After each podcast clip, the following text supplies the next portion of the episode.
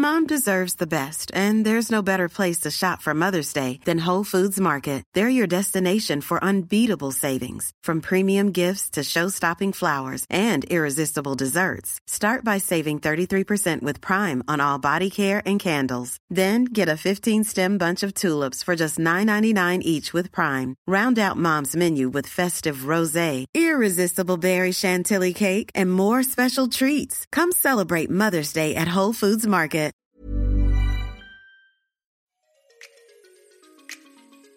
Bonjour, bonsoir, bon après-midi à tous et bienvenue dans ce nouvel épisode d'Histoire de succès, le podcast où chaque jeudi à partir de 6h du matin, je retrace le parcours de mes invités depuis la petite enfance jusqu'à aujourd'hui. Je suis Fabrice Florent. Dans la vie, j'aime ouvrir des portes. Grâce à mes interviews et à mes contenus, vous ouvrir des portes sur l'univers de personnes que vous ne connaissez peut-être pas ou pas sous cet angle. J'aime aussi vous apporter des idées ou des concepts que vous n'aviez éventuellement pas encore imaginés. J'aime ouvrir le champ des possibles aux gens qui me suivent. Je fais donc des podcasts d'interviews, mais je suis aussi en direct sur Twitch tous les lundis, les mercredis et les vendredis. Et je vous propose également une newsletter hebdomadaire. Vous pouvez aussi me retrouver sur Insta, sur @fabflorent. Vous retrouverez tous les liens et toutes les infos dans les notes de cet épisode. Allez cliquer pour découvrir l'intégralité de mon univers et surtout, abonnez-vous. Je suis heureux grâce à Histoire de succès de pouvoir offrir la parole à des personnalités que vous connaissez peut-être ou pas et de leur donner l'opportunité de parler de sujets qu'ils ou elles n'ont jamais abordés dans un micro en me racontant leur vie, leurs réussites, leurs échecs et les carrefours qui ont composé leur existence. Cette semaine, je reçois Team Dup, qui sort à 26 ans à peine son troisième album intitulé La course folle, ce vendredi 11 juin 2021, soit environ le lendemain de la sortie de cet épisode. On discute avec lui de ses débuts dans la musique à 7 ans, comment il s'est mis très naturellement à vouloir composer ses propres chansons alors qu'il était encore tout gamin, et la façon dont il s'est invité dans les salles de concert parisiennes alors qu'il était encore étudiant. On parle aussi de son nouvel album qui est sorti à peine un an après Quand restera-t-il, son dernier opus qui était lui sorti juste avant le premier confinement. Pourquoi a-t-il laissé si peu de temps entre ces deux productions? On en discute ensemble, on parle aussi d'engagement associatif et de plein d'autres sujets dans cette discussion très enlevée avec Tim. Merci à lui et allez découvrir son nouvel album. Je vous mets tous les liens dans les notes de cet épisode. Bonne écoute à vous et je vous dis à la semaine prochaine, jeudi, 6h du matin. On est avec Tim Dup. Salut Tim. Hello, hello Fabrice. Ça va Ouais, super. T'es tranquille là, t'es installé. Je suis impeccable sur ton canapé avec euh, une délicieuse infusion euh, aux graines de sarrasin. La classe. Ouais, trop bien. T'as passé, t'as passé le, le permis cette semaine, c'est ça?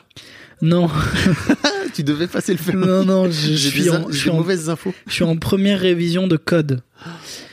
Euh, donc non, non, c'est le, le chemin est long encore. Le chemin est terriblement long. Mais du coup, je me suis quand même euh, mis un petit coup de pied au derrière et, euh, et là, je commence. Je commence. J'ai le permis bateau, ce qui est moins utile à Paris. Ouais. Pour la scène. Non, mais en vrai, c'est un de mes, c'est un, de- je crois que c'est un de mes rêves. Un jour, c'est de, c'est d'avoir un petit bateau euh, pas très loin que tu peux euh, accoster sur la Seine. Et en fait, t'emmènes ta mif et, et tes potes, euh, je sais pas, faire un apéro, tu sais, en face du Louvre ou ou, euh, ou de Notre-Dame, euh, feu Notre-Dame. Euh, mais ouais, j'aimerais bien. Mais du coup, bon, quand même, je me suis dit qu'il fallait. ça, peut-être que ça fera de moi finalement un, un adulte accompli. J'allais dire, t'as, 20 t'as 26. c'est ça? 26, ouais. ouais. Ouais, c'est vrai que. Qu'est-ce qui fait que tu l'as jamais passé avant? Rien à voir, hein, vraiment. Bah, ce qui, euh, ce qui fait, c'est, c'est, euh, moi, je- le moment où t'as le temps, c'est le lycée en fait. Ouais. Et, euh, et mes parents considéraient que j'étais pas assez raisonnable. Ah ouais ouais. Ah, C'est marrant. ouais, que je manquais un peu de maturité pour passer le permis. Euh, D'un point de vue, euh, je sais pas. D'ailleurs, c'est drôle parce que je sais même pas à quoi ça tient ce truc-là. Puis il se dit, je sais, ouais, il devait se dire, il est foufou ou euh, il va pas être prudent, tu vois. Ok. Alors qu'en fait, ça m'aurait permis de gagner des années. Maintenant que je suis à Paris et que j'habite Paris, en fait, c'est là où c'est compliqué. C'est Comme t'en as plus besoin, Bah ouais, ouais. tu fais plus l'effort. Ok. On va en reparler de tes parents qui te. Tu vois, sur une question complètement anodine. On- on- Comme quoi, on la pelote commence. Ah oui, alors vraiment, ça c'est la pelote. Mm. C'est-à-dire qu'on va, on va tirer la pelote et la première, inter- euh, la première, inter- la première question que je pose à tous mes, à tous mes invités, c'est à quoi tu ressemblais, Tim, quand t'avais 7-8 ans? Alors 7-8 ans. Euh, pour visualiser une classe 7-8 ans, t'es quoi CM1 C'est, euh, non, non, euh, c'est, Ah un t'es- CE2, je crois. CE... Ah bah oui, oui, ouais, 7-8 ans. C'est intéressant parce que euh, le CE1, c'est une classe un peu tournant pour moi. où euh, je pense que je suis pas euh, mauvais élève. euh, mais en CE1, je tombe sur une prof, une instit, euh, très bonne instit au demeurant, mais qui nous fait énormément travailler. Et j'ai des souvenirs euh, vraiment de travail euh, laborieux dans le sens euh, ça prend du temps et beaucoup beaucoup beaucoup de charges de travail. Et en fait, je crois que ça m'a dégoûté euh, pour longtemps. De, de l'école? De je sais pas de l'école mais en tout cas peut-être de l'effort tu vois. Avant ça j'étais je crois un enfant en tout cas d'après ce que disent mes parents parce qu'évidemment euh, les souvenirs passent aussi par Mhm. eux euh, très consciencieux qui prenait le temps Euh, tu vois j'aimais bien euh, ne pas faire dépasser mes coloriages bien écrire et puis après ça s'est gâté et je crois que le moment charnière se situe à 7-8 ans Euh, mais sinon j'étais un un, je sais pas, un petit gars qui aimait bien bouger. Je, je faisais beaucoup de sport. Tu faisais quoi comme sport? en CE1, je faisais du tennis. Ok. Ouais, beaucoup. Et, et j'ai toujours eu besoin de, de cette soupape euh, pour extérioriser, tu vois. Avant même de pouvoir exprimer ou extérioriser par euh, la création, Mm. c'était aussi euh, par le corps, quoi. Ok. Et tu disais que cette prof-là, elle t'avait, cette instit en tout cas, elle t'avait dégoûté un peu de, de l'effort, c'est ça? C'est-à-dire qu'après, ouais, du goût de l'effort, du goût du travail. Après, en fait, euh, je, je crois que c'était un peu incompatible avec ma personnalité où j'avais besoin de prendre le temps de, de comprendre, de saisir, de regarder. Euh, ce qui est d'ailleurs aussi assez intéressant parce que tu vois, quand derrière tu développes une, euh, une personnalité artistique, c'est souvent lié aussi à ça. est-ce qu'on est lunaire ou pas. Et j'aime bien je sais plus je crois que c'est Bergson qui parle de ça du paradoxe du de l'artiste distrait. Euh, et il décrit justement euh, qu'une personnalité artistique souvent c'est aussi des gens un peu en l'air quoi. Et je me souviens qu'à cet âge-là j'étais très dans la lune déjà en classe. Et euh, donc c'était dur pour toi de te raccrocher au, ouais je pense. au- au- à un fil de rigueur et euh, et de sérieux quoi. Ok. Euh, Euh, comment ça se passe tes, tes années collège après? C'est compliqué l'école, ça te fait un peu chier ou- bah, je pense que j'ai à la fois un peu de chance parce que j'ai des facilités, je dirais, tu vois, de de- d'apprentissage ou aussi de, de retenir. Euh, de mémoire, ce qui m'a aidé beaucoup aussi dans mon apprentissage du piano, Ouais. parce que j'étais très flemmard. Et pour le coup, j'avais une prof formidable que j'ai suivie jusqu'à mon bac et, euh, et qui a eu beaucoup de patience pour le coup. Et je leur remercie parce que, mais parce qu'elle avait compris, tu vois, ce, ce souci que j'avais de euh, de flâner en fait. Et on, je, je, bon, on digresse beaucoup, mais mais du coup, ouais, je, bossais, euh, je bossais, tu vois, mon piano. Surtout en cours. Et théoriquement, tu es censé travailler chez toi après, ce que je faisais peu. Et je préférais en fait euh, bénéficier de ces acquis-là pour ensuite euh, déjà improviser. Et donc j'ai Ah ouais. développé un kiff pour l'impro euh, très vite parce que ce qui me plaisait, c'était plutôt de créer plutôt que de restituer le, Ok. la, la- la connaissance et en même temps évidemment que euh, on en reparlera peut-être mais euh, mais l'art ne peut pas échapper à la notion de technique et d'apprentissage et de travail aussi. Ça j'imagine. ouais. Tu tu t'es mis quand au piano? Parce que donc euh, tu as commencé par le piano, à c'est 7 ça? ans justement tu vois. On parlait des 7 ans bah piano à 7 ans. Qu'est-ce qui fait que tu que tes parents te mettent au, au piano? Ils sont eux-mêmes pianistes ou? Non ils sont pas musiciens il y a pas il y a aucun musicien dans la famille Ah ouais. Euh, et je pense que ça vient de ça, euh, surtout de par mon père, d'une d'une fibre artistique qu'il a en lui, très clairement, mais je crois qu'il a jamais pu exploiter. Et Mhm. donc je crois que ça vient d'un manque, tu vois, de de pas avoir pu faire d'un instrument, de pas avoir, euh, ouais, trouvé son médium d'expression. Et, et je crois qu'il nous a tous poussés, euh, ma sœur et mes frères, à à développer ça, ou en tout cas à essayer. Et je, je suis le seul qui est, qui est pas lâché, quoi. Ils, Mais ils ouais. font, ils font quoi comme métier? Tes parents, ils faisaient quoi à l'époque? Mon père, à l'époque, euh, était déjà dans le milieu pharmaceutique, mais plutôt euh, journalistique. Il travaillait dans un magazine euh, pour visiteurs médicaux. Et ma mère était institutrice en maternelle. Ok. Donc Ouais. effectivement, rien à voir avec avec l'art a priori, quoi. Non. Ok. Ouais. Et, Et- pour relier aux années collège, euh, ça me fait penser à ça parce que ma maman était instite dans le même établissement que moi euh, Ah. au collège. Et ce qui a ensuite développé aussi des, des complications.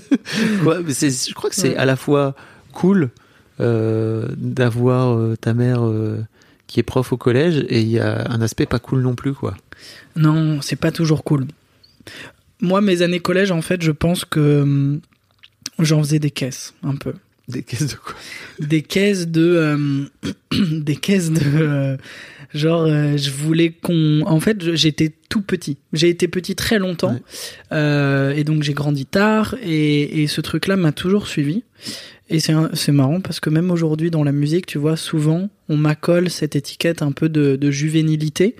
En tout cas, euh, d'apparence. tu, fais- tu fais jeune. Et- en fait. Ouais, bien sûr. Mais je mesure aujourd'hui que c'est une chance. Mm. Mais à l'époque, quand tu grandis et que tes copains ils commencent déjà tous à avoir deux têtes de plus que toi et que euh, et qui sont dans un truc. euh, je sais pas si on appelle ça de la virilité à cet âge-là, mais en tout cas, tu vois, de mise en avant de ces attributs de, de, de petit gars euh, qui grandit. Il y a Yvan Jablonka qui parle de garçonnitude. Je trouve que c'est C'est cool. intéressant, ouais. Mm. Ouais, c'est intéressant. ouais, c'est vrai. C'est ça, tu vois, t'es en train de te, de, de te transformer en homme en étant un petit garçon. quoi. Exactement. Mm. Sauf que moi, je me transformais pas encore. Mm. Et du coup, tu te retrouves un peu en décalage. Et je pense que j'ai ces années collège-là, j'ai voilà, le- je faisais mon intéressant, tu vois, un peu. Euh, J'avais ce côté petit con parce que je faisais des bêtises, je voulais qu'on me remarque. Ouais. Et euh, Ok. Je, je, je alors, je vais tirer un fil parce que tu sais, donc j'ai cet autre podcast euh, qui parle de, de masculinité. Ouais. Et est-ce que tu as la sensation, toi, que ça a créé chez toi une euh, peut-être une vocation aussi ou un truc de, de pouvoir sortir du lot de ce fait-là, d'être d'être dans les dans les petits mecs, tu vois, de te dire ok, c'est quoi mon terrain d'expression dans lequel je pourrais aller, ouais. Ouais, je crois. Je crois que, que le, le, le fil s'est fait comme ça parce que, euh, notamment, euh, mon rapport au, aux filles. Euh, mon Ah bah rapport oui. amoureux, mon rapport sentimental, tu vois. Moi, je suis un mec cis et et à ce moment-là, en fait, c'est marrant parce que ça s'est aussi retrouvé dans dans mes chansons, dans les premières chansons que j'ai écrites. J'ai commencé par être justement un petit gars, un peu plus petit que les autres, qui avait euh, des sentiments à revendre et euh, qui était amoureux transi euh, toutes les semaines. Et, euh, et et tu vois avec ce cette envie quand j'étais amoureux de, de le dire et de mettre des mots là-dessus. Et c'est comme ça que j'ai écrit ma première chanson en cinquième pour euh, mon amoureuse Génial. de l'époque euh, Laura qui est une super copine encore aujourd'hui c'est marrant et, euh, et je lui ai fait cette première chanson quoi et qui était très à l'eau de rose évidemment et derrière en fait Attends, attends. ouais, Pour terminer ouais. sur cette chanson, Yes. tu fais quoi alors? Tu lui écris des paroles, tu lui composes une musique, tu fais quoi? Alors, j'écris un texte d'abord. Euh, la chanson s'appelait Elle. Mec parle la troisième personne, déjà ça marche pas, tu vois. et euh, et j'écris cette chanson et je me dis que ça va forcément euh, être plus impactant ou en tout cas euh, déverser plus d'émotions avec une musique qui va avec. Et du coup, je l'ai chanté et je me rappelle, j'apprenais Imagine de John Lennon à ce moment-là au piano. Et, euh, et c'est do majeur, tu vois, donc gamme assez solaire et tout. Et je me suis dit, tiens, je vais la passer en mineur. et en la mineur, bref, euh, j'ai un peu transposé ça avec le même motif de rythme et, c'est comme ça que, m'est venue la chanson. Et, je lui ai chanté à, il y avait une, euh, brocante dans notre village à côté et elle avait un stand d'exposition et j'avais ma meilleure pote qui avait une maison à côté et du coup j'ai- je m'étais arrangé pour qu'elle vienne chez ma pote parce qu'il y avait un piano et je lui avais chanté en direct et, euh, Ça Et marche. j'avais fait un carton. T'as conclu Non, mais c'est vrai, t'as conclu ou pas Est-ce qu'on conclut à cet âge-là? Je Un sais pas. cinquième, euh, ouais, on se fait au moins des bisous, non? Ouais. Ça a découlé derrière sur, euh, sur, un, sur des bisous un an après, je crois. Ah ça a pris son temps. Ok. tu vois. Mais voilà, du coup, je suis ce petit gars-là qui fait des chansons à l'eau de rose. Et puis, euh, ça, je nourris un rapport sentimental très, très béat, je pense, un peu idéalisé, tu vois. Euh, Ça te vient d'où, toi, ce côté à l'eau de rose, euh, romantique, euh, tout ça? Bah, en tout cas, c'est peut-être une vision de l'amour que j'avais, Mm. peut-être de par mes parents. euh, où on a quand même cette image-là. Moi, j'ai grandi avec cette image-là. Je, je connais peu le, je connais pas le divorce, tu vois. Donc, euh, forcément, en tant qu'enfant, ça te projette aussi sur une certaine idée de perfection du couple, etc. Et derrière, je me suis pris des pas mal de bâches par euh, par des meufs au collège et tout parce que euh, parce qu'elles attendaient pas ça. Elles attendaient justement une, une garçonnité, c'est- tu vois Garçonnitude. garçonnitude, euh, ou en tout cas une certaine masculinité, tu vois, que, que, que je j'avais pas su développer. Et, euh, et donc, c'est rigolo parce que derrière, j'ai écrit des chansons un peu en, en, en retour de ça. Des chansons un peu coup de poing en mode euh, les filles, euh, ça va pas du tout, vous êtes. euh, Les filles, vous êtes nuls, c'est ça? Ouais, c'est ça. En plus violent, tu vois. Ah. Et c'est un ado. Bah ouais, ouais. Mais même, il y a une chanson sur mon premier disque qui s'appelle Mortel Habanera, qui, euh, qui va un peu dans ces aspects, tu vois, de d'ombre, où j'avais fait cette métaphore de de, de, de Carmen, de l'opéra, et de euh, et c'est euh, Don José, je crois, qui euh, qui finalement, tu vois, par céder, euh, finit par céder à ce à ce geste de de de, de fin, quoi, de, Mhm. de tuerie pour emmener l'amour avec lui. Et euh, et j'étais un peu dans ce rapport-là, quoi. Donc euh, à la fois un peu tragique et un peu problématique parce que euh, mais qui était lié aussi à à une Ton histoire. à mon histoire et et peut-être même à, au fait que on n'était pas encore tout à fait déconstruit euh, de part et d'autre. Et je trouve ça trop bien aujourd'hui justement que y a quand cette- ton premier album 2000, euh, 2017, 17, hein, c'est Ouais. ça? Ok. qu'il y ait cette déconstruction qui s'opère parce que euh, parce qu'en fait aujourd'hui j'ai pas enfin tu vois j'ai à la fois je je je je, je euh, j'ai une certaine virilité en moi et en même temps euh, j'ai aussi une énorme part de sensibilité mais que je que, que j'aime quoi et que je chéris au contraire Comment ce qui n'était pas le cas avant vois. c'est ça, j'allais dire. Ouais. Com- comment t'as fait pour, euh, pour, pour l'accepter, cette part de sensibilité, alors? Bah, je pense qu'il y a un, il y a des âges où elle, elle est bienvenue. Peut-être pas dans cette construction dont on parlait des années collège, tu vois, mais euh, mais en fait, un en ayant un peu plus euh, d'années derrière, euh, c'est là qu'elle elle redevient, euh, elle redevient cool, quoi. Parce que tout le monde a, est sorti du manichéisme. Enfin, je sais pas. Parce que, attends, 2017, euh, t'avais quoi? T'avais donc 22... 21. 21, 22 ans, quoi, c'est Ouais. ça? Ok. Bon, t'es pas, t'es pas beau, enfin, tu- en vrai, t'es pas beaucoup plus vieux, quoi, tu vois, t'as pas 40 balais, où tu pourrais te dire, ok, j'ai fait du chemin, Non, c'est sûr, c'est sûr, mais entre 21 et 15, t'as quand même un petit, euh, Mm. un petit step, euh, notamment, tu vois, euh, bah tu fais, tu fais des études après le bac, rien que ça, je trouve que ça, moi j'ai pris des, c'est marrant, je trouve qu'il y a des leviers de conscience dans une vie, Mm. et je saurais les, les placer, tu Alors, vois. vas-y. Et j'en ai peu parce que, Oui. si j'en ai quand même quelques-uns, mais évidemment que il m'en attend encore 50 Bah, on des va paliers. revenir mais- sur ton parcours, alors, si Ouais. Bien sûr qu'il t'en, reste plein, j'espère Bah, pour toi. bah, j'espère. J'espère, sinon, vraiment, c'est chiant. c'est c'est chiant la vie, sinon. Ouais. Euh, mais donc revenons un peu. euh, Donc collège, euh, c'est compliqué avec les meufs. euh, c'est compliqué avec les autres mecs aussi, j'imagine, parce que les autres mecs te renvoient peut-être une image qui est pas qui est pas très cool, quoi. Bah ouais, ouais. Après, j'ai j'ai des copains aussi, et ça se passe bien. Euh, tu vois, côté amitié, c'est cool. J'ai, euh, moi, j'ai- gardé euh, une bande de copains du collège-lycée, et on est 20 dedans. Et c'est euh, toujours l'amour, quoi.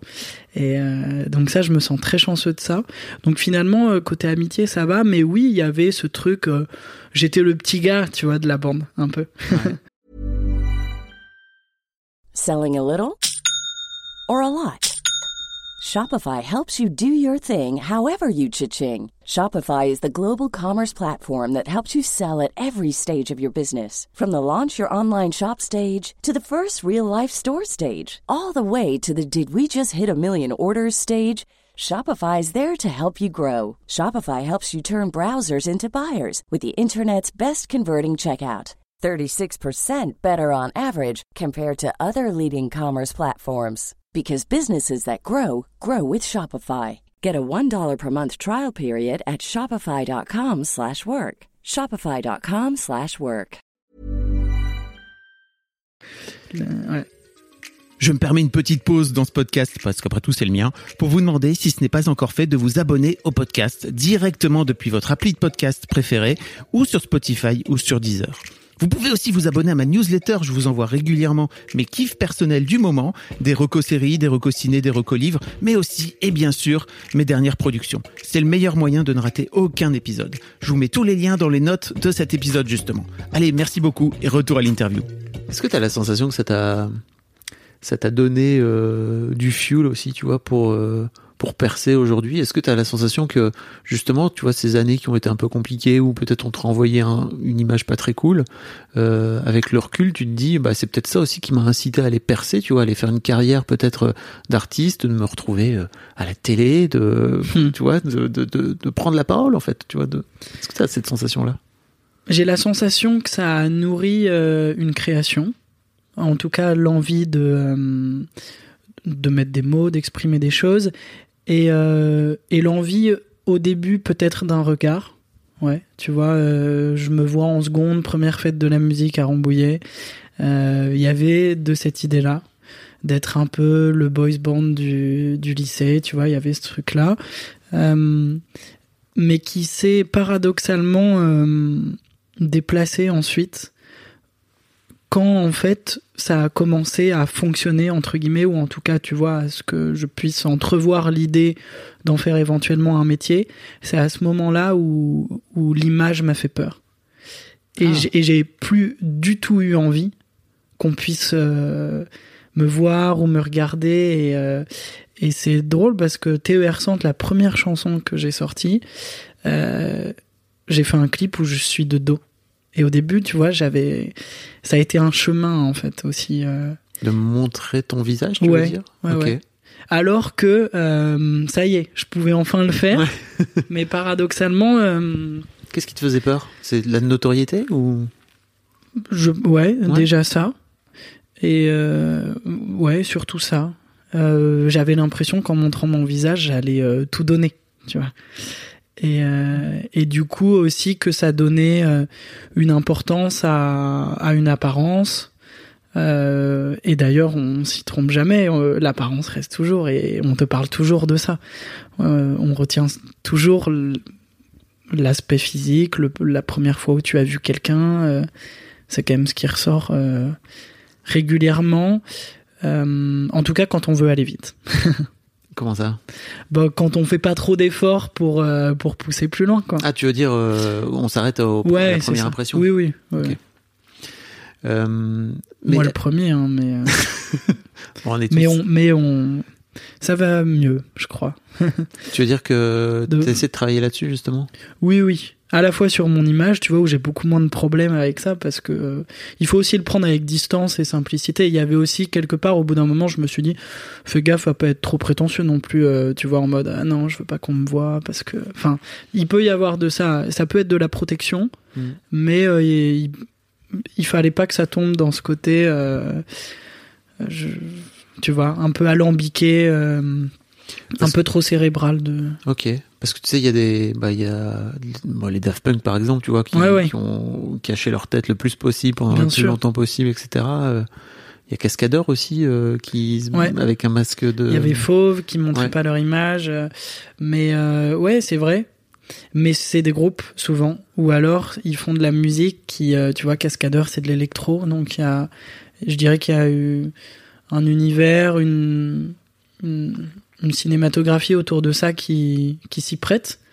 Quand tu fais des chansons en français euh, qui parlent du monde et un peu de toi et de tes sensations, c'est difficile d'être euh, masqué quand même. oui. Mais ça peut être simple. Moi, il y a les artistes qui m'inspirent là-dedans, c'est des gens très simples et qui sont restés dans un rapport comme ça. Et, et je crois que les gens les emmerdent pas, tu vois. Euh, je pense à Vincent Delerme, Ah. Alain Souchon. C'est des artistes populaires vraiment, mais euh, je suis sûr que qu'ils sont pas embêtés dans leur vie, tu vois. Bah, ils se font forcément arrêter dans la rue Ouais. pour faire des photos. Il y a forcément des euh, quelques quelques oui bien sûr quelques aspects magiques que tu renvoies qui qui t'échappent, mais euh, mais je crois vraiment qu'ils ont et, et peut-être que c'est lié aussi à leur personnalité. Quand tu montres cette personnalité simple et et sans artifice, euh, les les ton public ressemble à ça aussi. Euh, je crois. hein. Enfin, ça me paraît évident, mais du coup, ouais. les gens qui nous écoutent, qui t'écoutent, euh, qui m'écoutent moi, ou qui regardent tel ou tel film, le font parce qu'ils ont la sensibilité de la personne, et donc finalement, c'est c'est ça qui est merveilleux, c'est ça reste une, une espèce de famille qui s'agrandit à chaque fois, quoi. Ouais, je comprends. C'est marrant parce que j'ai vu une interview de toi où tu cites euh, genre des stars avec qui tu voudrais passer un moment et je crois que tu cites Lucchini Ouais, et Edouard Baird ouais. qui sont à l'opposé pour le coup, qui sont vraiment des Oui, c'est des c'est des persos euh, un peu exubérants, euh, mais mais qui restent dans une grande authenticité, je trouve. Et ouais. Ok. C'est- plutôt cet aspect-là qui t'aspire Oui, plutôt que le côté. oui. Bah oui, Grande en même temps, si, il y a, y le côté un peu euh, clownesque, tu vois, mais brillant. Euh, le, le, le clown merveilleux, évidemment qu'on a tous envie de passer un dîner avec Edouard Baird et qu'il fasse le show, tu ah bah vois. oui. Euh, ce serait trop bien. Mais d'ailleurs, ça a été marrant, tu vois, au culot, j'ai envoyé pendant le confinement un message euh, à euh, sa manager, j'ai trouvé le numéro, je sais plus trop comment, en lui disant j'adore Edouard Baird euh, et j'écoute souvent euh, Lumière dans la nuit Ah sur oui. sur Inter. Quel bonheur. Euh, je vois que parfois vous invitez des artistes. euh, si un soir vous avez besoin d'un morceau de piano et tout, moi je suis trop chaud. Et j'y suis allé, il m'a invité, tu vois. Donc, euh, comme quoi, c'est ça aussi, cette simplicité-là. Oui, il y a tout ce qu'on connaît d'Edouard et tout, mais mais il y a aussi ce, ce côté où mec qui veut partager, t'écoutes Lumière dans la nuit, c'est c'est un tel bordel. Ça, Alors, ça j'in- veut. J'invite tous les gens qui n'ont pas encore écouté Lumière dans la nuit à se ouais, chouette. Les replays sont sur euh, genre l'appli euh, Radio France, quoi. C'est canon, quoi. Et puis sur toutes les plateformes de streaming aussi, podcast, tout ça. Donc euh, ouais, c'est sympa. Et c'est c'est l'anarchie. Et donc euh, bah c'est un gars qui, je pense, qui est curieux de rencontres. Et euh, et c'est cool. Je profite pour faire une petite euh, promo de, du dernier podcast qu'il a sorti. Je sais pas si t'as écouté où il part à la, à la recherche de Benoît Poulvord avec Jacques Souvent. Au, J'ai écouté un extrait. Ça a l'air terrible. C'est fabuleux, vraiment, en six épisodes qui durent 40 minutes, donc en plus c'est long, quoi. Ouais ouais. Où ils vont euh, derrière ce prétexte. Alors c'est bizarre parce qu'il y a, il y a des trucs qui sont vraiment des vraies interviews, si tu veux, puis tu sens qu'il y a des trucs aussi qui sont joués. Enfin, c'est Ouais. assez, c'est assez étonnant en fait comme euh, comme format. Ouais, c'est c'est Euh, c'est génial. Bon, c'est Edouard Baird, quoi. Euh, mais revenons à toi, parce qu'on est là pour parler de toi aussi. Mais donc, pour, pour revenir un petit peu à ton parcours aussi, j'ai, je, me- je me demandais, euh, ok, donc depuis cette, euh, depuis le collège, quand est-ce que tu commences à te dire, ok, peut-être ça peut, ça peut prendre dans ta vie? La musique? Ouais. Euh, bah assez vite, comme je te disais, il y a ce cette révélation où où je me dis que je euh, j'arrive à créer et que ça me fait du bien et que ça me fait kiffer quoi. Il y a, il y a cette notion de plaisir euh, dont je prends énormément conscience dans, dans le nouveau disque là aussi. euh, euh, cette notion de plaisir, tu vois. Euh, Ça se sent. et, euh, et en fait, ça part de ça, ça part d'une passion de gamin. Et ensuite, je crois que euh, c'est marrant, il y a eu plusieurs étapes. Euh, la première étape, en fait, ça a été, euh, ça a été la scène, l'envie à tout prix de, de jouer, De faire des concerts. Et donc, euh, bah ouais, qui était lié, je crois, à un désir d'effervescence, euh, de direct, de d'adrénaline, un truc très vivant. Euh, et après, je me souviens en seconde, euh, non première, j'ai avec un pote, j'avais euh, fait des maquettes et j'avais gravé mes CD euh, sur mon graveur, machin. J'avais écrit au marqueur, euh, je sais même plus, je crois que j'avais mis euh, Team Dubs avec des points, des tirés, tu sais, genre un truc euh, illisible, ça c'était pas encore euh, très mûri. Et je suis allé mettre ça dans les boîtes aux lettres de plein de maisons de disques à Paris en première. Et j'ai jamais eu de réponse, mais fort heureusement, parce que c'était vraiment nul. Mais en tout cas, il y avait déjà ce. Ça t'a pas dégoûté? Non. Non, mais je sais pas. Bah non, j'en attendais pas énormément, tu vois. Enfin, en vrai, si, je pense qu'au fond de moi, j'en attendais énormément. Mais franchement, euh, et tu tu t'enregistres, euh, tu fais Mm. des maquettes, t'enregistres et tout, tu te fais chier à graver les trucs, tu vas jusque chez eux. Ouais, Et- dans chaque endroit de Paris, tu vois. voilà, donc Je c'est me rappelle, très on éparpillé. le métro, euh, tu vois, j'étais au lycée, j'avais mes tickets, bref. C'était un peu le... Ouais, c'était un, un quoi, tu grand projet quand même. Et Euh, quand zéro je- retour, franchement. Non. Tu disais que t'avais pris des bâches avec les meufs et tout, c'est un peu, c'est pareil, quoi. Ah bah oui, oui, mais, euh, mais c'est ce qui, c'est ce qui donne de la résilience. Et c'est ça qui est, ça pour le coup, très très vite, quand tu veux faire ce métier, ou en tout cas, quand, pff, oui, tu, l'idée te plaît, euh, clairement, il faut s'attendre à ça, quoi. Et heureusement d'ailleurs, peut-être. Parce que, euh, parce que c'est sain aussi de, bah, que ça marche pas, que, que ce soit difficile. Si tout était évident, euh, déjà, il y aurait plus de saveur à ce qu'on entreprend. Et puis, et puis on n'apprend pas.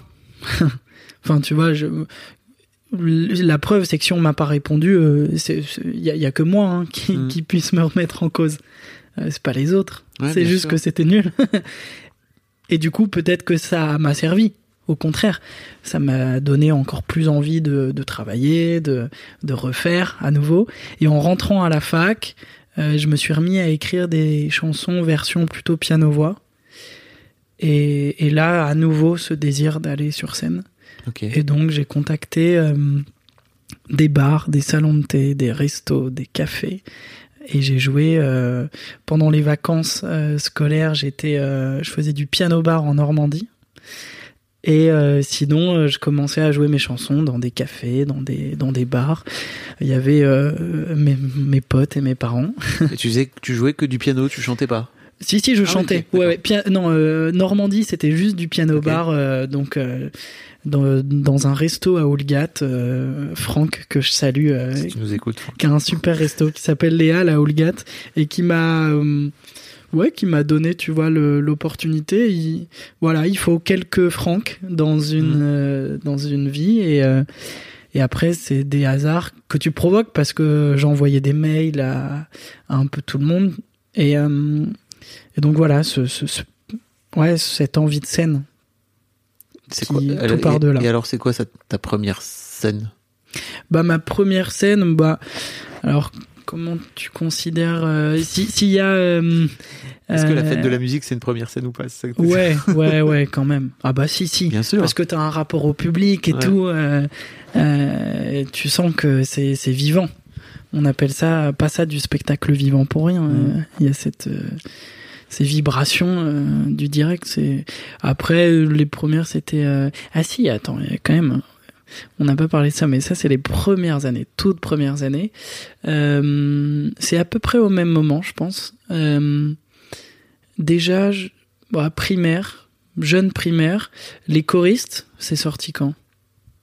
Je dirais peut-être 2004, un truc comme ça. Mais bon, à la louche. Du, tous les enfants de l'école, euh, du coup, veulent euh, Oui. devenir les petits chanteurs à la croix de bois. Et, et, euh, je me souviens avoir chanté Caresse sur l'océan au club Mickey à Cabourg. euh, donc première, euh, et franchement, je suis tout petit. hein. Je te montrerai la photo après. Je suis vraiment minuscule. Et, et ensuite, euh, CM2, fête de l'école, où tous les, toutes les classes de CM2 chantent Belle île en mer de Woolsey. Et, et en fait, mon meilleur copain d'enfance de l'époque, euh, Geoffroy, c'est drôle comme quoi, tu vois, il y a des, des trajectoires. Aujourd'hui, il est maire euh, d'un d'un village à côté de Rambouillet, tu vois. Comme quoi, Ouais. les trajectoires se dispersent. Et, euh, et Geoffroy devait être celui euh, avec le micro en mode soliste qui, est- tu vois, qui donne le là un peu à toutes les classes. Et en fait, il a trop les jetons. Et, et du coup, je me retrouve à- avec le micro, moi. Euh, et avec une copine euh, qui s'appelle Guillaume, qui est à côté, tu vois. Et du coup, euh, première fois aussi où, tu vois, il y a ce... ce plaisir, quoi. Vraiment, je me souviens de peu de choses parce que c'est flou, Mm. mais d'avoir pris plaisir. D'être euh, d'être face à un public. euh, Exactement. ouais. Ouais. Et puis de, tu sens que c'est des ondes. c'est drôle, mais ce côté mathématique, à moi qui suis pas du tout. euh, euh, clairement, ça a été euh, une- la croix et la bannière, euh, les, les maths dans ma scolarité. Mais tu sens cet aspect plutôt physique, je dirais, des, des ondes musicales où tu, où ça passe quoi entre nous. Trop. Vraiment très marrant. Ouais. Pour revenir un peu plus tôt, mais en fait, comment tu t'arrives à te, te rendre compte que tu es capable de créer, que tu as envie de créer Tu sais, tu disais, bah, moi, j'ai pas juste envie de, de refaire euh, les morceaux, quoi. Tu Mm. vois, j'ai- je me rends compte assez rapidement que, en fait, je peux sortir de là, mais, mais t'es tout petit, enfin, tu vois, t'as, t'es tout gamin. Ouais, ouais. Qu'est- Qu'est-ce qui, qu'est-ce qui te, qu'est-ce qui te pousse à te J'ai 10 dire ans, euh, je pense, à ah ce ouais, mais enfin, moment-là. tu te rends compte Moi, j'ai fait du piano pendant pendant 10 piges. Mais j'étais pas très doué hein, dans ce que je faisais. Mais peu importe. Mais par contre, le- moi, le- le- mon souci, c'était de, de, de, de faire mon truc. Et, Et du coup, de convertir ce peu de choses que j'avais dans les doigts euh, dans euh, des chansons, tu vois. tu t'autorisais cette liberté, quoi. Ouais. Parce que ma prof me, le permettait aussi un peu et que, encore une fois, tu vois, elle a été bienveillante vis au regard de mon gros baobab dans la main. Euh, mais ouais, ouais, c'est ce qui me plaisait. C'est ce qui me plaisait euh, de, de tirer des harmonies, des premières notes, des premières mélodies, des, des choses qui m'appartenaient un peu. Ça, c'est ça, euh, ça me scotche. Vraiment, là, je me dis, bah, c'est là sans doute qui, tu vois, qu'il se passe un truc euh, à cet âge-là où. euh, moi, je te dis, moi, j'ai toujours, mais moi, j'ai toujours fait les partitions, quoi, tu vois, parce que Ouais, pour ouais. moi, sortir de la partition, c'était euh, bah, pas réussir, quoi, tu vois. Et puis, j'ai jamais eu ce truc de me dire, tiens, essaie de, essaie de faire autre chose, quoi, tu vois. Mais c'est intéressant parce qu'en musique, il y a souvent ce débat entre euh, à, à la fois peut-être musique classique et euh, musique actuelle, mais aussi du coup euh, entre euh, interprète et créateur. Ouais, bien sûr. Et, euh, et finalement, c'est moi ça me passionne ça, tout, tout ces, toutes ces questions philosophiques autour euh, de l'art. Euh, et en même temps, les deux sont indissociables. Tu vois, on en parlait. Ars, c'est euh, ça vient de techné, je crois en grec. C'est technique, savoir. Donc t'as quand même ce truc de savoir-faire, de maîtrise technique, et en même temps, euh, justement, là où intervient la création, il y a cette part d'imprévisibilité. Et, euh, et souvent, il peut y avoir ce débat-là hein, où, où parfois tu as des, des instrumentistes qui sont excellents, mais qui sont pas capables Ouais. de créer. Et c'est deux choses différentes. Et parfois, tu as des gens qui, qui créent euh, des choses formidables, mais techniquement, qui sont pas aboutis ou, euh, ou en tout cas qui sont pas suffisamment travaillés. Mais Mm. du coup, elle, euh, l'un va pas sans l'autre. Ouais, tu t'en rends compte aussi. Oui, parce que de ce fait-là, t'es quand même obligé à un moment donné de savoir jouer du piano correctement pour pouvoir Bah oui. jouer correctement tes, Bah oui. tes créations, quoi. Ouais.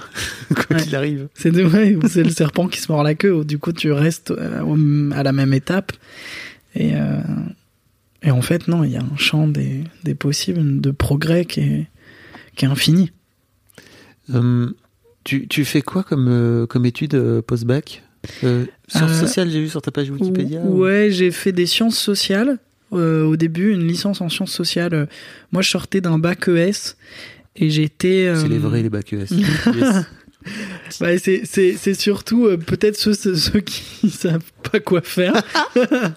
en tout cas, tu sais, c'est, les filières un peu euh, les plus euh, générales Ouais. qui englobent pas mal de choses.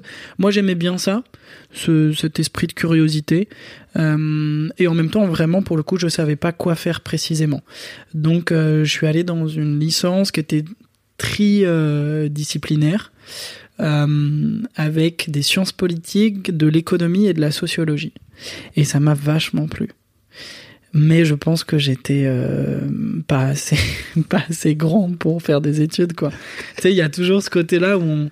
c'est bête parce qu'aujourd'hui c'est des choses que, que je me remets à relire. J'ai relu pendant le premier confinement des cours de fac. Ah yes. Euh, Tu le relis je- avec un autre œil de ouais, cette et je me suis dit mais c'était passionnant. Pourquoi tu foutais rien?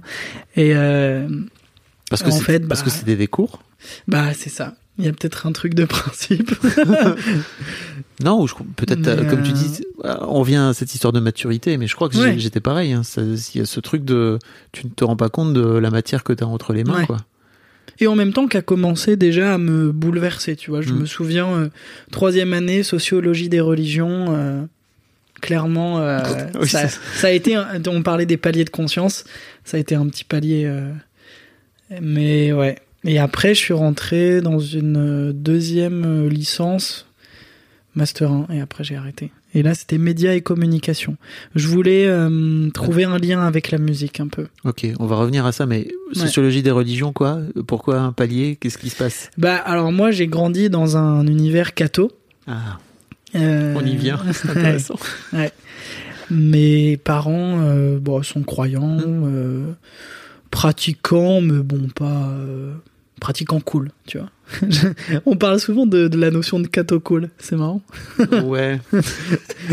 Bon, en tout cas, c'est c'est pas des zélés, euh, tu vois, de, de, de la religion, Euh, mais j'ai grandi là-dedans et je suis allé jusqu'à ma confirmation quand même, Ah ouais. euh, seconde, ouais. Et euh, Donc, catéchisme, ouais, ouais, ouais. les valeurs euh, judéo-chrétiennes. Ouais. Et derrière ça, il y a aussi vachement de, de beauté. Et, euh, tu vois, je, je nie pas tout en bloc, mais c'est vrai sûr. que maintenant, je suis sorti de.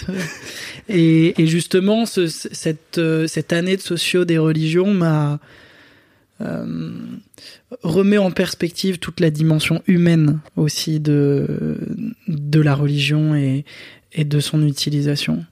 Et, et c'est en ça où euh, je, je me sens assez spirituel, tu vois, dans ma vie, notamment par le métier que je fais, parce que c'est quand même un métier qui euh, qui pose euh, plein de questions, quoi, sur euh, sur pourquoi pourquoi les ondes, mais tu vois, pourquoi les émotions, pourquoi, enfin, c'est quand même c'est assez foufou, quoi. L'idée de faire de la musique et de faire passer des choses à travers ça.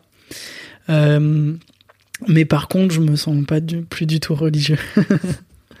T'as la sensation que ça t'a bridé euh, par certains aspects, cette éducation? Alors, pas mon éducation, mais par contre, le... Enfin, l'éducation religieuse, Ouais, ouais. dire. Ouais, oui. Bah, pas l'éducation religieuse que m'ont transmis mes parents, mais par contre, euh, la côté. Et, et tout le lien, en fait, au social. Et ça, ça, ça m'a dégoûté, par contre. Parce que euh, un milieu, justement, catho, euh, qui pouvait être euh, tradit et en fait complètement opposé aux valeurs qui, qui, qui voulait donner de charité, de tolérance, d'accueil, de bienveillance, enfin de tout ce que tu veux. Et, euh, et en fait, c'est ça qui m'a euh, vraiment fait sortir de ça, surtout. C'est. euh, Mais en même temps, comme j'ai grandi avec, je comprends. Mm. Et donc, je respecte. Mais, mais je, je suis assez amoureux des valeurs de laïcité, en fait. J'aime bien ça. J'avoue, je suis. je, je trouve ça, je trouve, je trouve ça assez bien d'être dans un pays comme, comme celui-là, même si évidemment ça soulève énormément de Bien questions. sûr. ouais. Ouais. Ok. Euh, très intéressant. Ouais, c'est vrai que j'en parle très, enfin, j'en ai jamais parlé de, Ah bah écoute, de cette, euh, de cet univers. bah, oui. Euh, tu m'as parlé de tes paliers en fait. Ouais, c'est quoi, quoi ton palier d'après? Bah alors, il y a plutôt des paliers avant. Ok. Euh, Il y a un premier palier euh, à mes 18 ans, 17-18 ans, euh, où j'ai ma grand-mère qui, qui décède. Et donc je pense que c'est un premier palier de conscience. Je crois que j'ai commencé à ce moment-là à penser par moi-même. Tu sais, j'arrive à faire le, distinguo entre l'avant et l'après, en mode euh, ah, t'as commencé à réfléchir pour toi, par toi.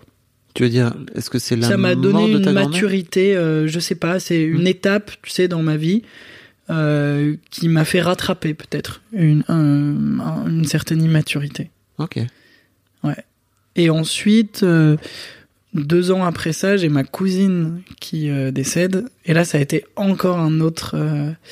Qui avait ton âge ou pas loin Qui était jeune, qui avait 27 ans. Ok. Comme les grandes stars. Ouais. Et, et ça, ça a été à nouveau un moment charnière dans, dans ma compréhension du monde, un peu, je crois. Tu veux dire que te rendre compte que tu peux mourir aussi jeune Ouais. Enfin, tu le sais en théorie, je crois, mais quand tu t'en rends compte en pratique, euh, ouais. ça te touche. Les, ouais, ouais, il y a de ça. Et puis, on... oui, tu prends.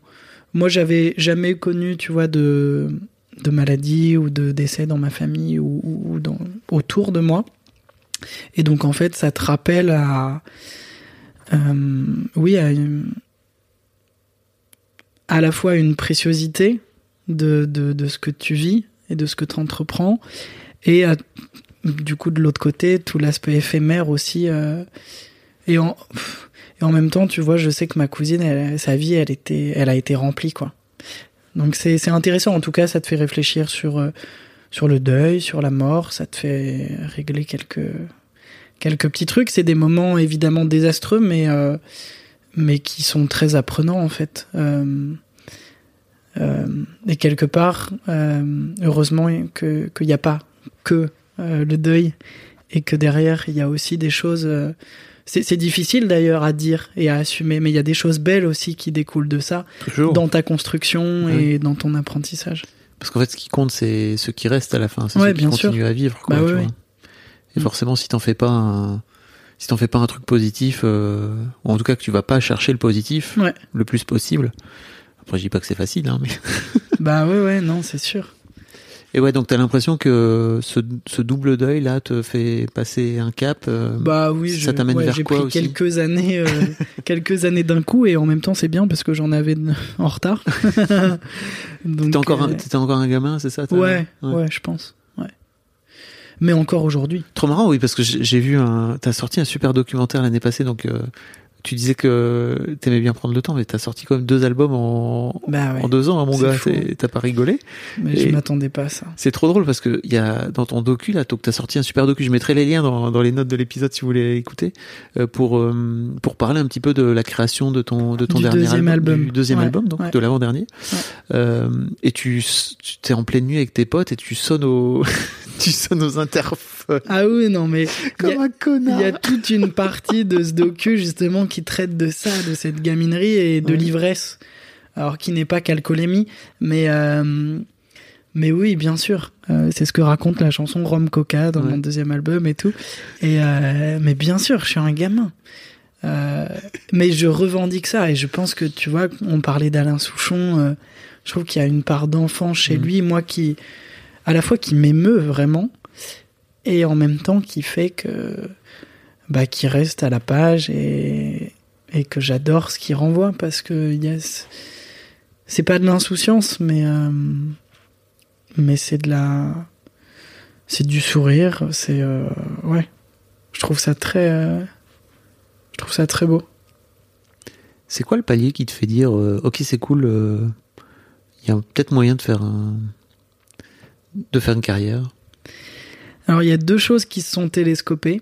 Euh, la première euh, liée à la scène, du coup, tu vois, c'est j'envoyais des maquettes euh, et des mails beaucoup trop longs à tout le monde. Faites des mails courts quand vous faites des mails ah commerciaux, ah entre guillemets Franchement, vendez-vous en peu de lignes.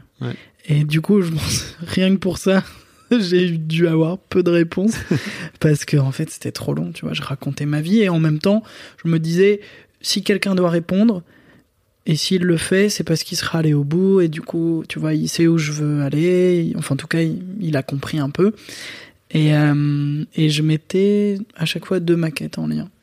Et un jour, j'ai eu une réponse euh, d'une fille qui s'appelle Alice Vivier, que j'embrasse, euh, qui gère les trois baudets, qui gérait les trois baudets à Paris, qui est une salle de, de concert.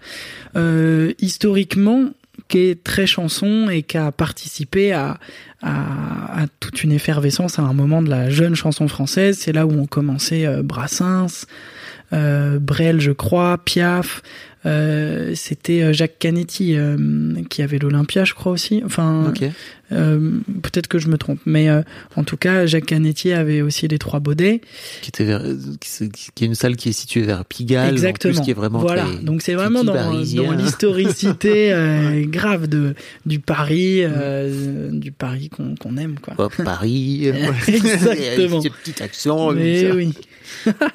Exactement. Elle elle elle Est-ce qu'elle a pas fermé cette salle d'ailleurs depuis Et bah en fait, elle a fermé entre temps. Ouais.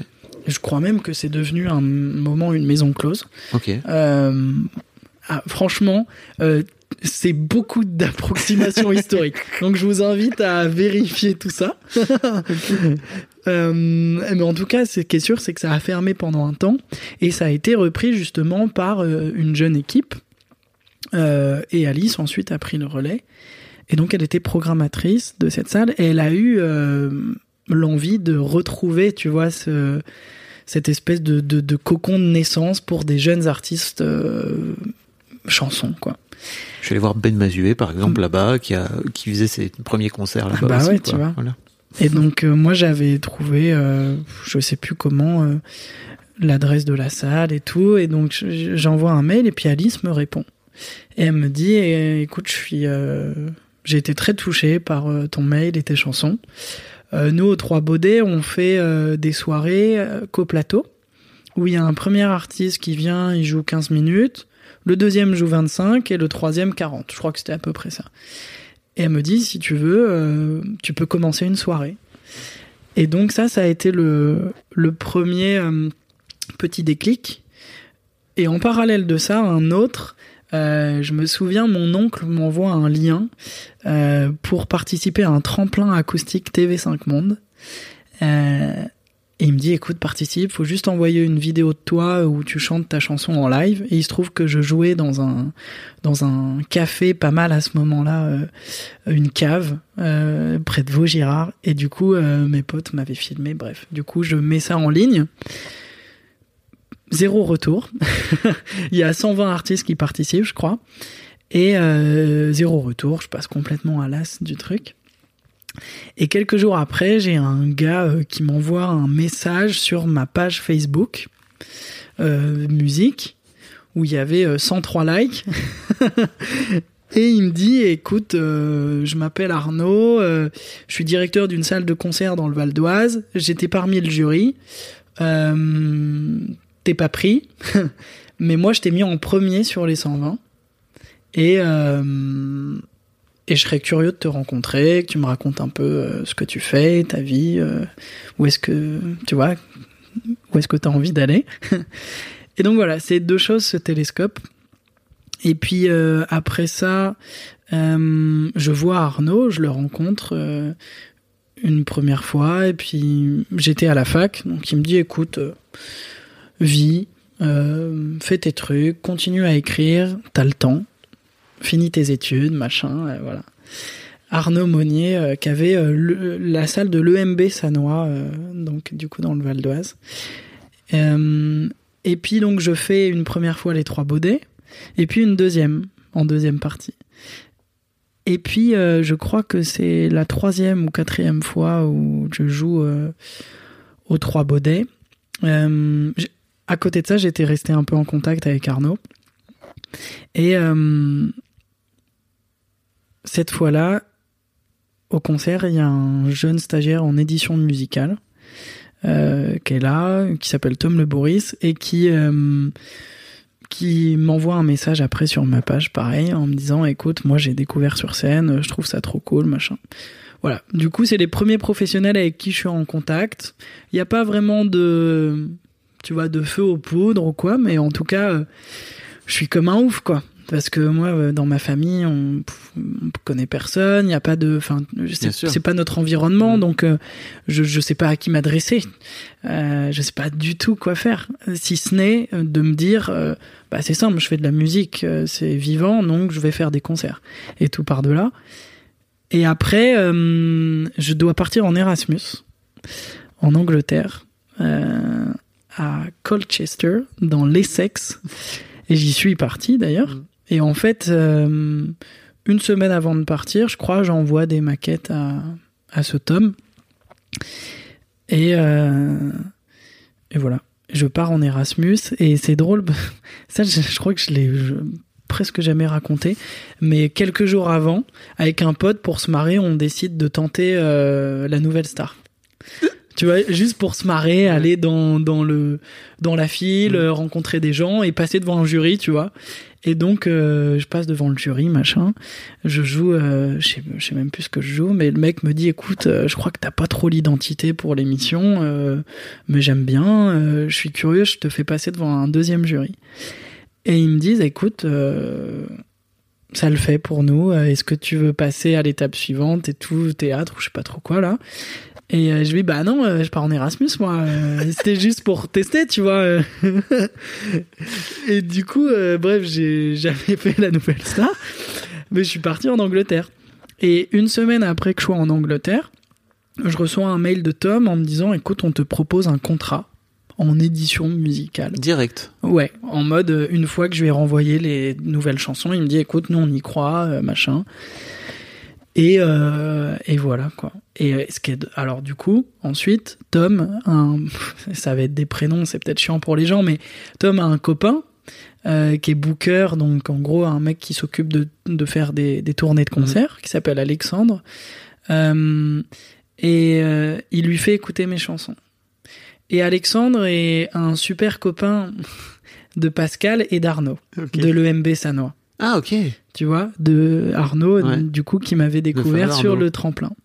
Et en fait, Alexandre fait écouter à Pascal, qui est dans le même bureau qu'Arnaud. Et Pascal écoute et, et il dit ah, c'est vachement bien ça et tout. Et Arnaud lui dit mais tu te fous de ma gueule, euh, c'est Tim, euh, ça fait un an que je t'en parle, ça fait un an qu'on s'est rencontrés et tout. Il dit ah bah euh, c'est Alex qui m'envoie ça, bref. Et en fait il y a eu un retour à l'envoyeur Oh, où tout s'est télescopé et euh, et ensuite Alice m'a proposé une dernière date aux Trois Baudets et euh, et c'est il y avait Alexandre et il y avait euh, voilà tu vois et c'est comme ça ensuite que après une première proposition finalement j'ai j'ai pas travaillé avec Tom j'ai travaillé avec quelqu'un d'autre en édition mais c'est comme ça que ça ça s'est envolé Ok. petit à petit Et tu sors ton. T'as t'as un premier EP, c'est ça qui sort Alors, je, du coup, mon premier partenaire, c'est euh, euh, Arnaud et Pascal, euh, qui finalement sont devenus mes managers. Tu vois? Et eux, c'était la première fois qu'ils faisaient ça eux aussi. C'est pas leur métier, c'est de faire Mhm. des concerts. Mais je leur ai dit, vas-y, on s'embarque ensemble, et voilà. Et ensuite, euh, C'est fou, tu, tu leur fais confiance comme ça, euh, alors que c'est pas forcément leur métier et tout. tu- Bah ouais, mais écoute, ils connaissaient du monde et puis en même temps, euh, pour moi, c'était assez évident. Humainement, ça fitait. Ça a toujours été là-bas. Tu vois, euh, dans... c'est vrai qu'on peut oublier que oui, c'est du travail, mais moi, j'essaye que ce soit à chaque fois aussi des, des relations d'amitié parce que parce que t'as besoin d'un socle. Tu vois, de Mm, ouais, Ça facilite en tout cas. ouais, Mm. ouais, je pense que ça aide pas mal d'avoir confiance euh, dans des gens qui t'entourent dans ce métier. Et, euh, et donc Alexandre, c'est au- aussi c'est le premier partenaire professionnel un peu dont je m'entoure, euh, qui lui du coup est booker et en fait me programme plein de premières parties. Et avant même de sortir mon premier EP en 2016, euh, où il y avait quatre morceaux, puis mon premier disque, euh, en fait j'ai beaucoup tourné en première partie dans des festivals et ça a été euh, la plus grande leçon quoi. Ta notoriété là-dessus, quoi. C'est ça? Bah, c'était même pas une notoriété? mais euh, ça a construit, euh, comment dire, ma... Ton identité? Ouais, complètement.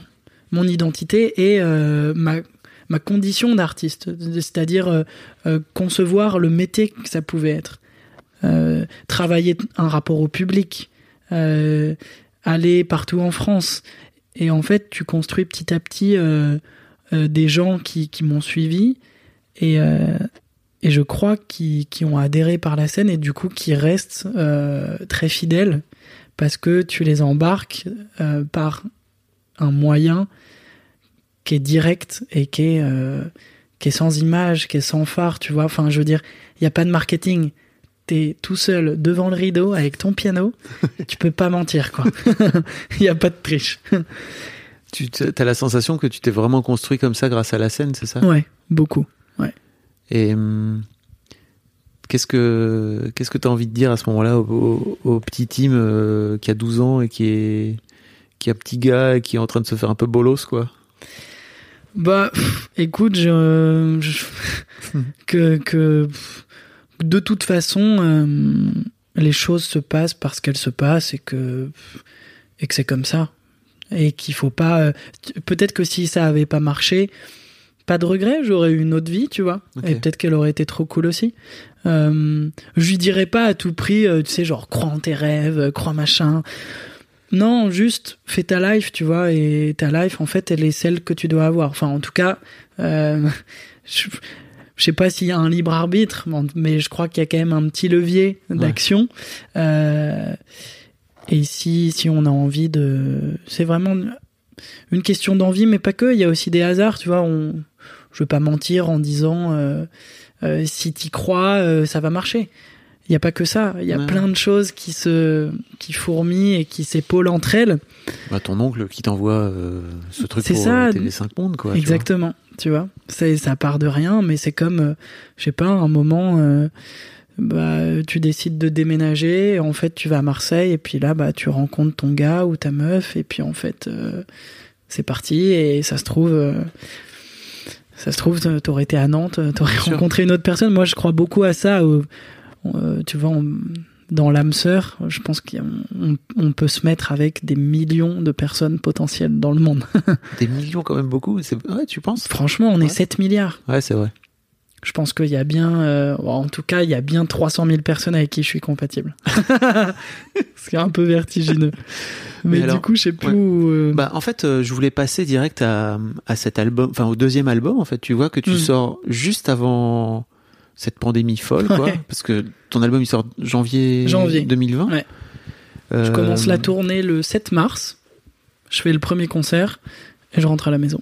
Qui est un peu en plus un album où tu parles d'environnement. euh, et bah voilà, il y a ce truc euh, fou qui est cette, cette pandémie. Euh, Qu'est-ce que, enfin, je sais pas comment tu vis ce truc en fait, parce que j'imagine que tu avais sans doute une tournée prévue à un moment donné. Euh, bah, comme plein d'artistes, tu t'es fait, ça, ça dégage quoi, Ouais. ça rentre à la maison. Ouais. Comment t'as vécu cette période-là, toi?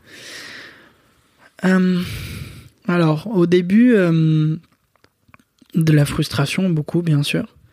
Parce que tu travailles pendant de longs mois, de longs mois, sur à la fois un disque qui sort, que tu proposes, euh, qui t'appartient plus, et du coup, tu as envie qu'il vive. Donc ça, c'est c'est un peu triste. Euh, et puis de longs mois de travail pour la scène aussi. Tu vois, on avait créé toute une, euh, tout un show. J'étais accompagné par deux violoncelles sur scène. Donc, on avait composé, édité les partitions Oh là là. sur, sur tout le set. Tu vois, alors là, je suis encore accompagné d'un violoncelle euh, sur la prochaine tournée. Donc, euh, tout n'est pas acheté, évidemment. Mais tu vois, c'est énormément de temps, d'énergie. Euh, il y avait aussi une création vidéo. Enfin, c'était vraiment un... Voilà, bon, bref, tu travailles, ça tombe à l'eau. Donc, il y a de la frustration, ça, c'est sûr. Et puis, c'est marrant, mais même moi, j'avais pas conçu cette année-là comme ça. J'ai- Tu vois, je l'avais anticipé en mode je vais faire une tournée, même de deux ans, deux ans et demi, et après ça j'arrête.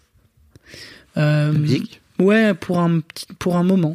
Tu vois, ce- sans euh, pas définitivement, Mm. parce que j'arrêterai jamais, mais euh, mais ouais, je sais pas, j'avais envie de prendre des années euh, parce que en fait, je fais ça concrètement depuis mes 20 ans. Oui.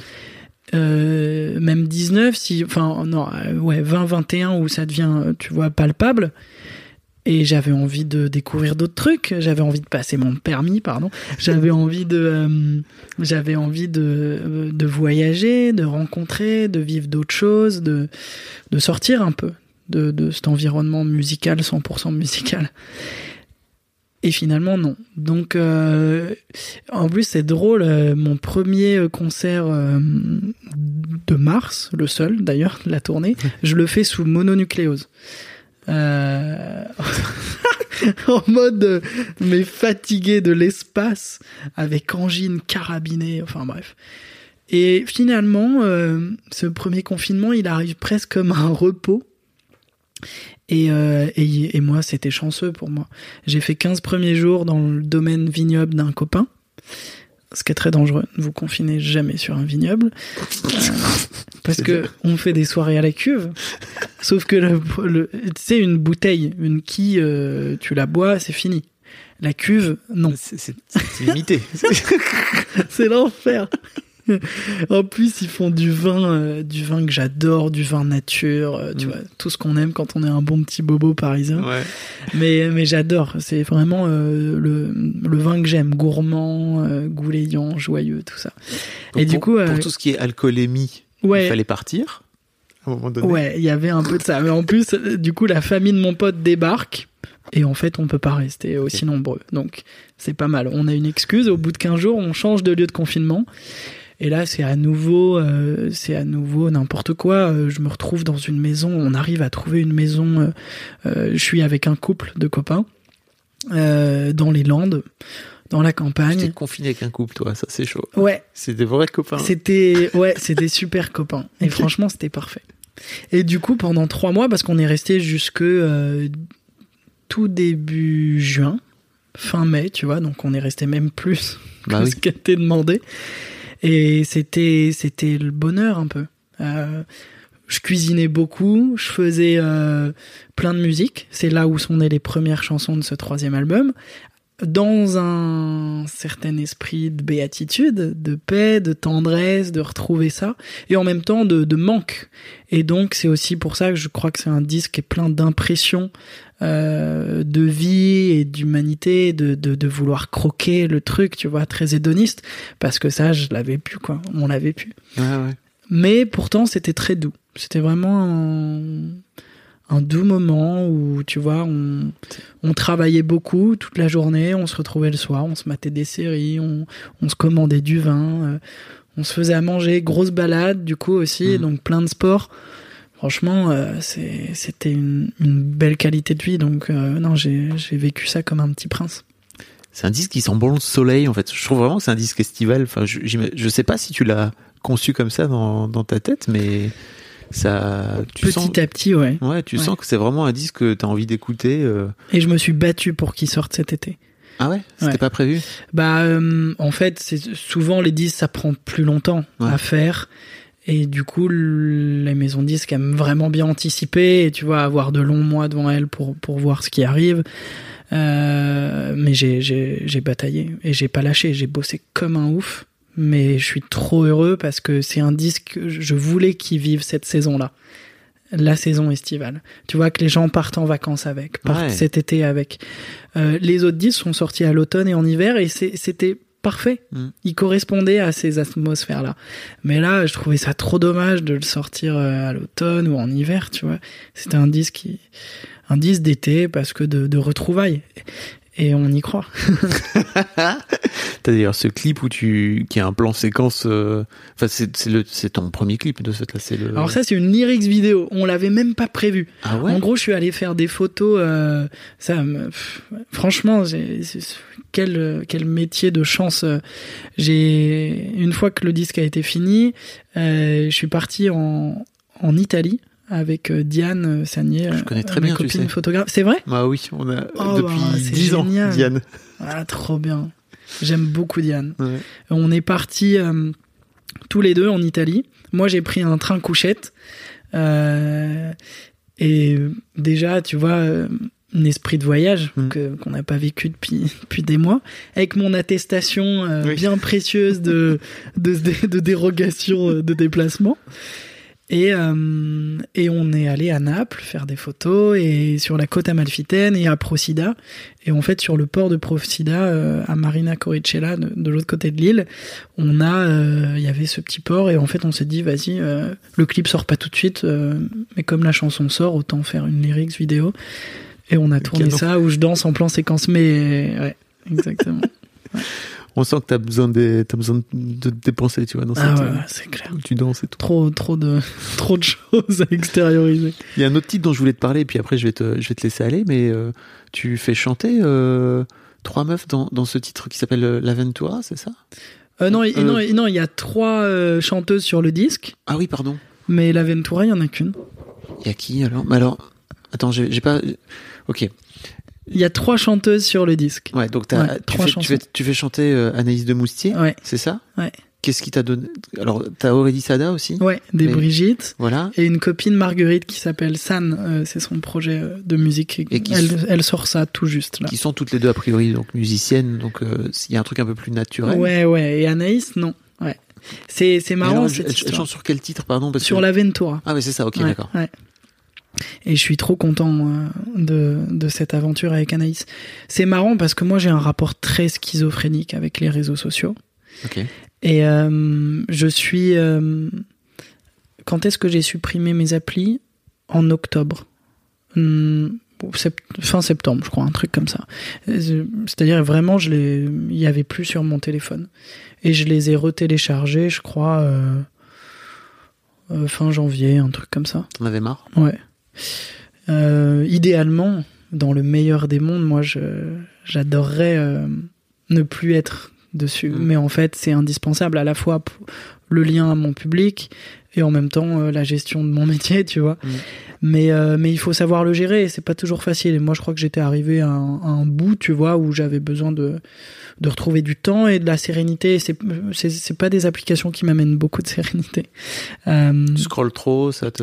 Ça, te- Ouais, ça te c'est ça.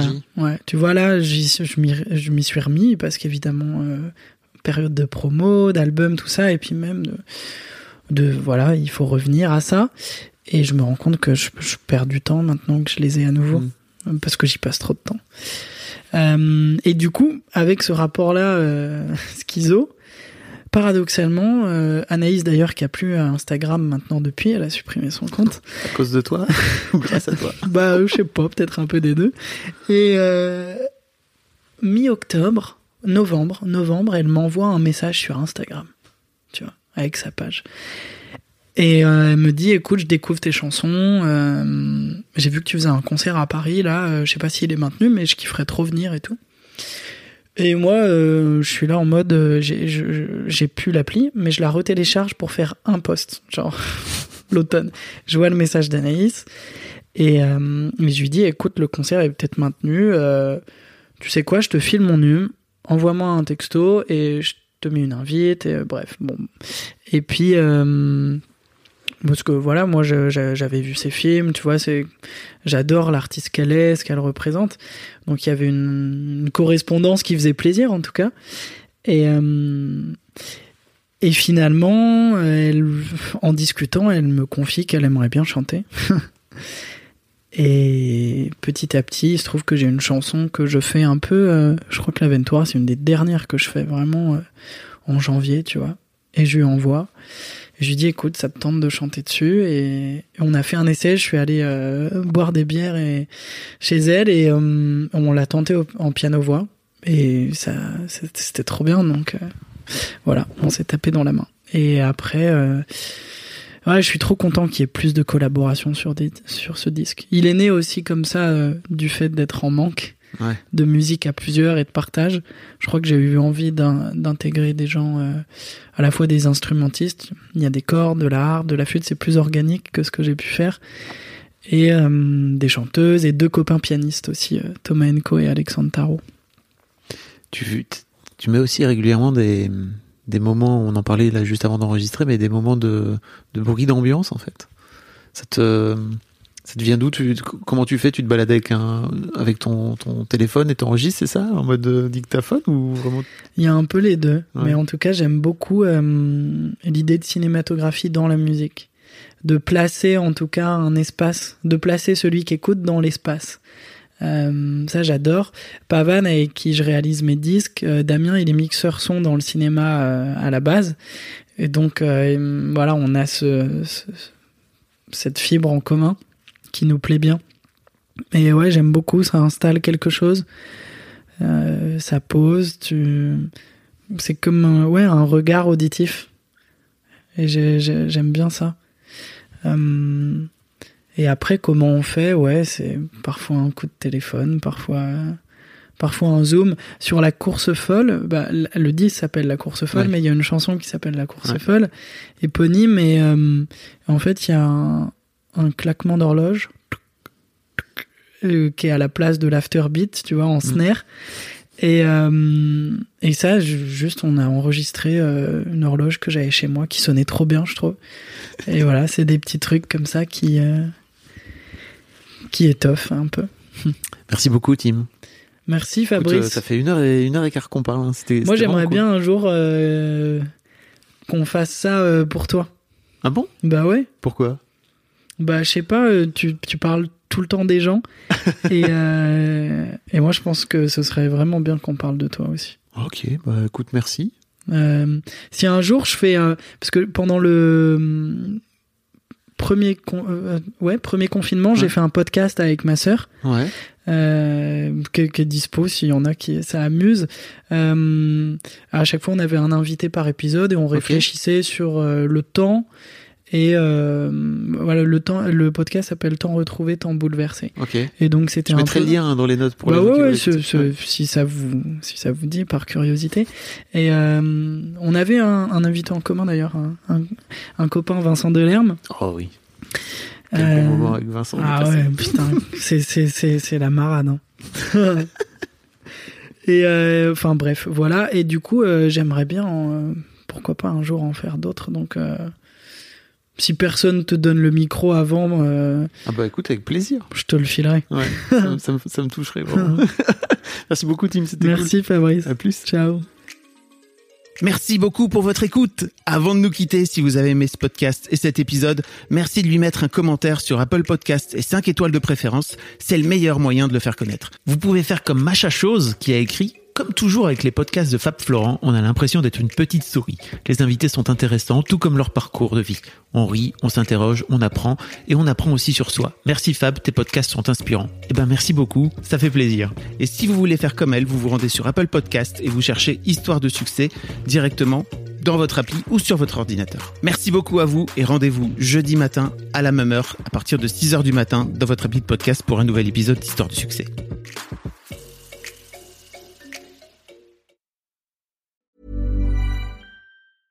Hey, it's Paige DeSorbo from Giggly Squad. High quality fashion without the price tag. Say hello to Quince. I'm snagging high-end essentials like cozy cashmere sweaters, sleek leather jackets, fine jewelry, and so much more. With Quince being 50 to 80% less than similar brands. And they partner with factories that prioritize safe, ethical, and responsible manufacturing. I love that. Luxury quality within reach. Go to quince.com slash style to get free shipping and 365 day returns on your next order. Quince.com slash style.